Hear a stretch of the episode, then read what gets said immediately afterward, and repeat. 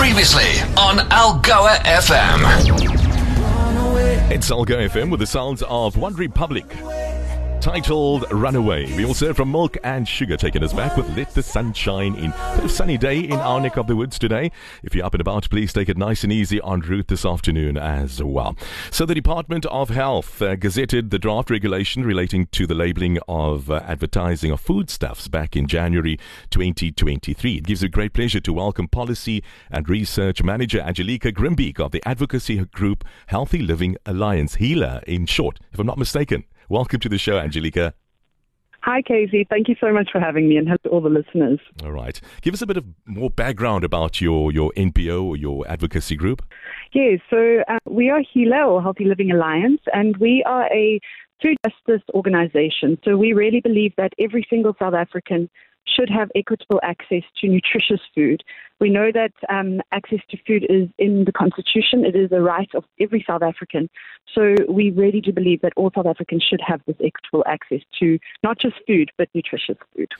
Tell us more about this um, regulation that is uh, currently being uh, gazetted to the labeling and advertising of foodstuff since uh, or in January 2023. What is your stance on this regulation? Yes, so the National Department of Health has um, gazetted this regulation, so through um, the R3337, um, and it looks at what how, how food um, should be labeled and advertised.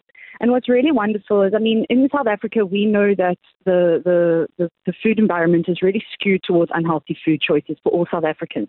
And this is really putting the, the health of our country at risk. Um, more and more people in the last 20 years or so have started eating these commercially manufactured, ultra processed foods that are often high in um, sugar, salt, and fat which can really put their health at risk. So it increases their risk of obesity, of non communicable diseases such as diabetes and heart diseases.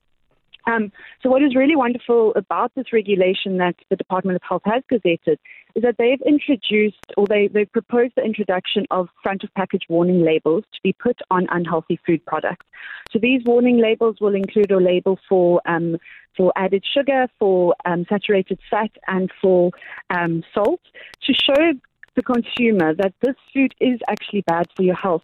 So mm-hmm. imagine when we walk into the uh, supermarket or any store and we see a warning label of on, on this food product, we will be able to, as consumers, be a bit more empowered to understand what is in the food that is that we, we might be buying mm-hmm. and eating. Yeah, uh, the draft regulation is in line with uh, the World Health Organization, uh, and but according to your communication, the current um, food packaging can be misleading and challenging for consumers to read and understand. In what context is the current info misleading?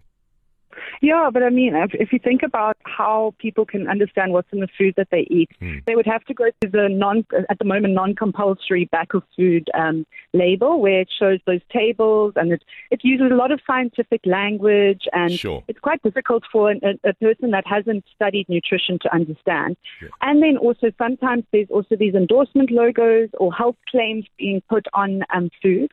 So what's great about the in the regulation the Department of Health has also decided to make the back of um, label, the, the, the, nutrition facts panel mandatory, mm-hmm. but then also for any food that will have a front of package warning label on it, so ones that have the high in sugar, high in saturated fat, high in salt, or contain any artificial sweetener as well, um, they won't be allowed to also have an endorsement logo or any other health claim placed on that, just so that it doesn't confuse the consumer. So it might so, so, that they can just see there is this warning against these um, nutrients of concern, and that's almost enough to know that this this um, food is unhealthy for me to eat. All right. So, how can our listeners rally behind the cause and get more info? Yes, so you can visit um, the website what'sinourfood.org.za, um, and on there there is a link that all consumers or all South Africans can press to actually be part of the public participation, um, which closes on the 21st of July. So you can send a message through a link that's on the website. Um, and it, it, goes straight to the Department of Health in support of this regulation. Um, and also, there's more information on what's in, my, what's in our food.org.za. Well, I have to agree with you. We need a healthy country in order to prosper. Thank you so much for joining us on the show, Angelika. It's a great pleasure, and looking forward to catching up with you in the near future. Thank you so much, Kaycee. Your digital library experience. Podcasts from algoafm.co.za.